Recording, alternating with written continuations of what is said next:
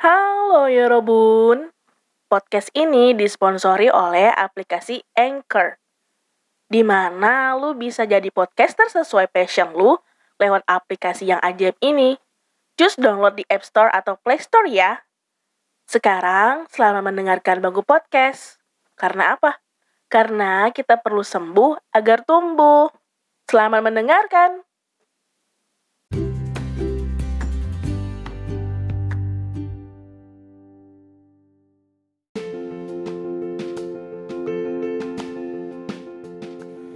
Oke bestie, ketemu lagi sama gue Mama Bear di segmen senderan, dimana gue ngebaca email-email yang lo kirim ke mamabearhagar@gmail.com. Dan untuk informasi, gue masih ngebacain email-email yang masuk ke mamabearhagar@gmail.com dulu ya. Nanti kalau semua sudah selesai, sudah dibacain, sudah oke, baru kita pindah ke email yang baru, yaitu trilogipersahabatan@gmail.com. Terima kasih sudah mau apa yo? Sudah mau mengirimkan dan meluangkan waktunya kalian untuk cerita. Gue seneng banget bacain cerita-cerita kalian, kayak bener-bener ngerasa gue juga punya teman, gue juga punya sahabat baru gitu loh. Dan semoga juga kalian merasakan hal yang sama. Oke, nggak usah banyak bacot. Tapi by the way, beberapa hari ini ya, semenjak masuk bulan November ini, di kota kalian hujan terus nggak sih? Di kota gue selalu hujan mulu, mentang-mentang November rain ya, jadinya kayak hujan, bawaannya tuh mager, pengen dibawa selimut, gue aja kali ya.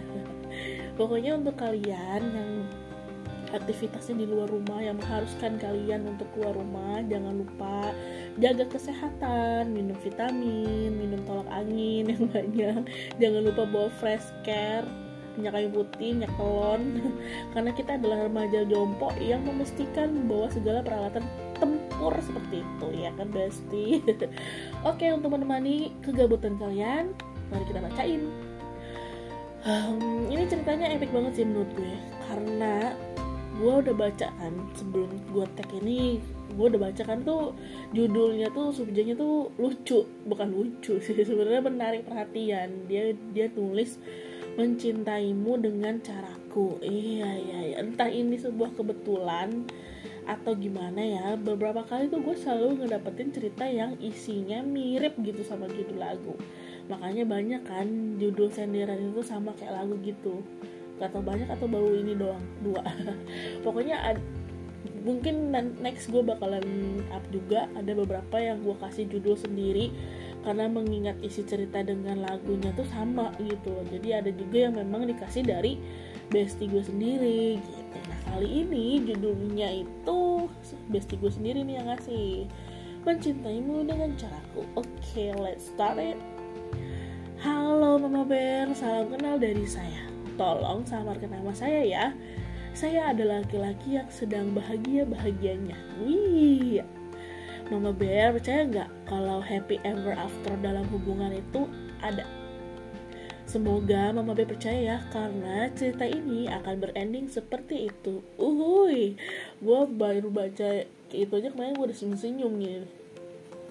Cerita ini bermula ketika saya bertemu dengan perempuan untuk pertama kalinya, ketika kami sedang melaksanakan ospek di universitas, karena saat itu kita adalah mahasiswa baru.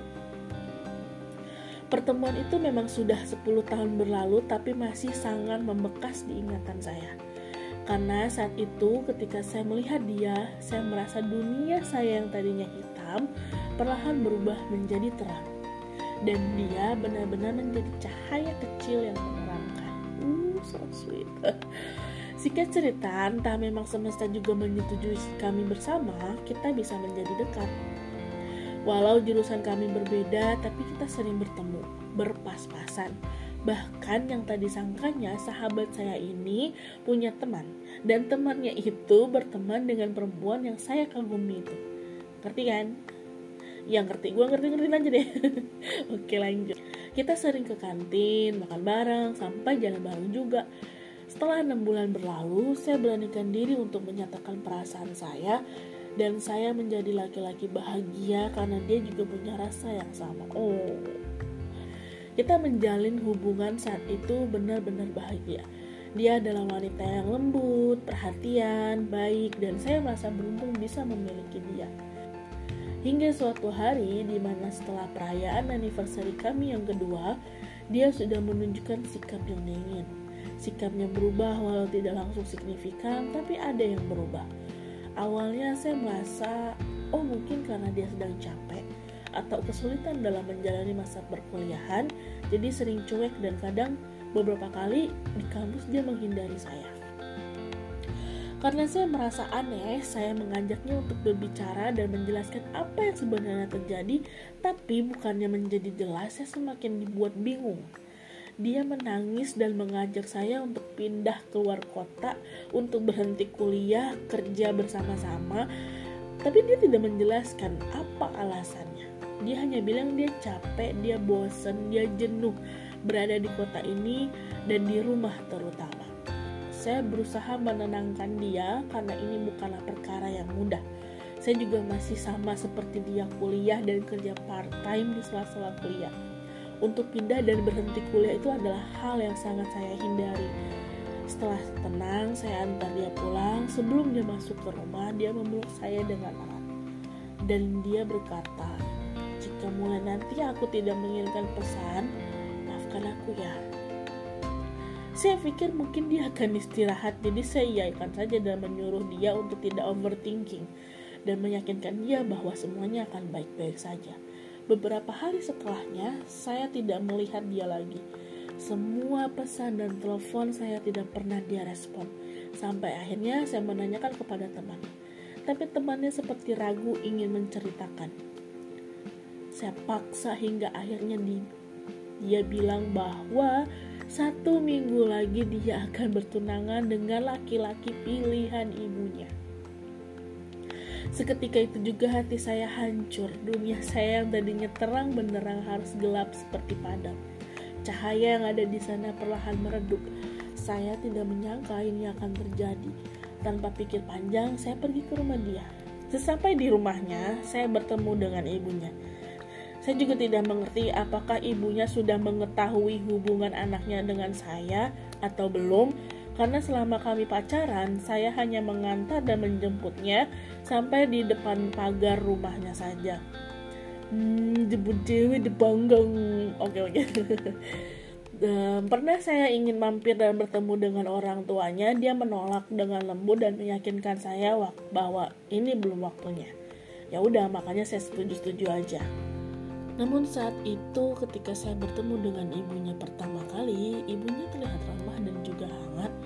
Dia menanyakan ada keperluan apa dan saya bilang saya teman kuliah anaknya dan ingin menanyakan kabar serta memberitahu beberapa tugas yang sudah ia lewatkan. Ibunya pun menyuruh saya masuk dan menyuruh saya menunggu di teras. Selang 10 menit, pacar saya keluar dengan mata yang sembab dan muka yang sedikit pucat. Terlihat berat badan yang turun dari pipinya yang tirus. Jujur saya sangat sedih melihat kondisi dia saat itu. Dan dia pun langsung menangis lagi ketika melihat saya berdiri di depannya. 15 menit kami hanya berdiam diri dan larut dengan pertanyaan dan juga pikiran masing-masing. Selang tak lama beberapa saat, hanya ada kata maaf.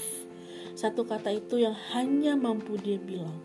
Hanya satu kata itu yang membuat perasaan hancur saya menjadi rasa kasihan dan seketika amarah saya menghilang.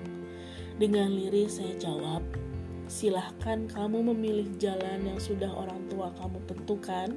Aku akan mengikhlaskan.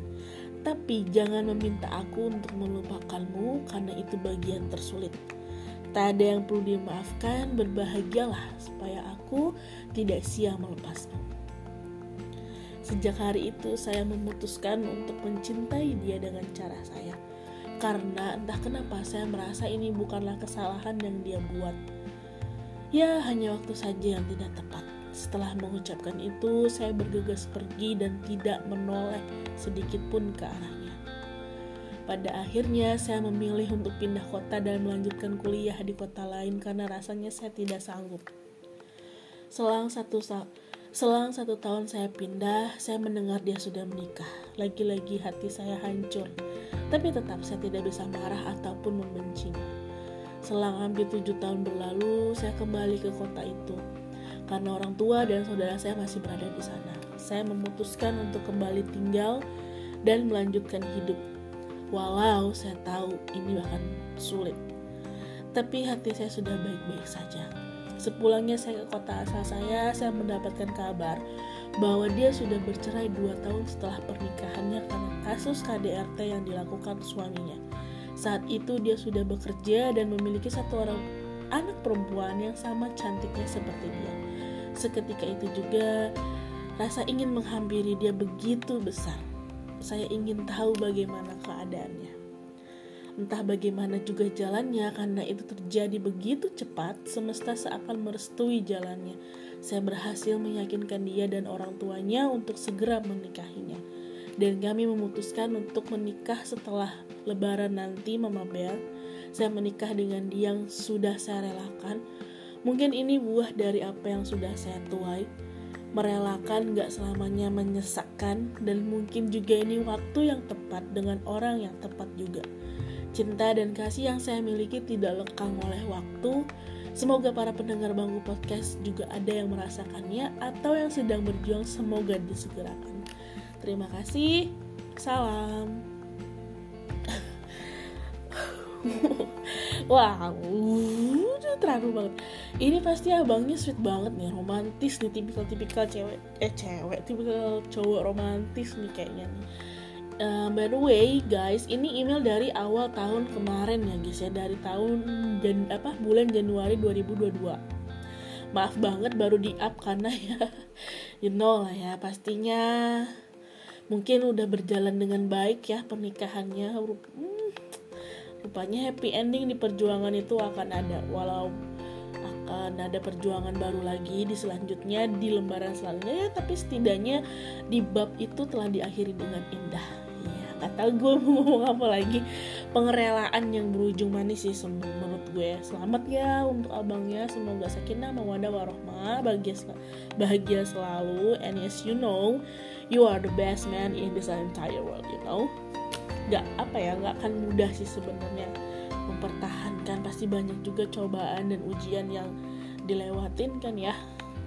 Udah deh, pokoknya bahagia. Salam untuk mbaknya dan bilang sama mbaknya kalau dia itu wanita yang paling beruntung. Selamat merasakan kemeriahan dicintai, cinta dan sebagainya lah pokoknya.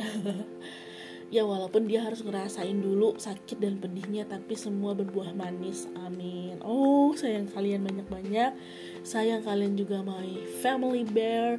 Dan jangan lupa kalau kalian misalnya mau cerita, silakan email ke email kita yang baru, trilogipersabatan@gmail.com. Sampai jumpa di episode selanjutnya, bye-bye. Sarang heo.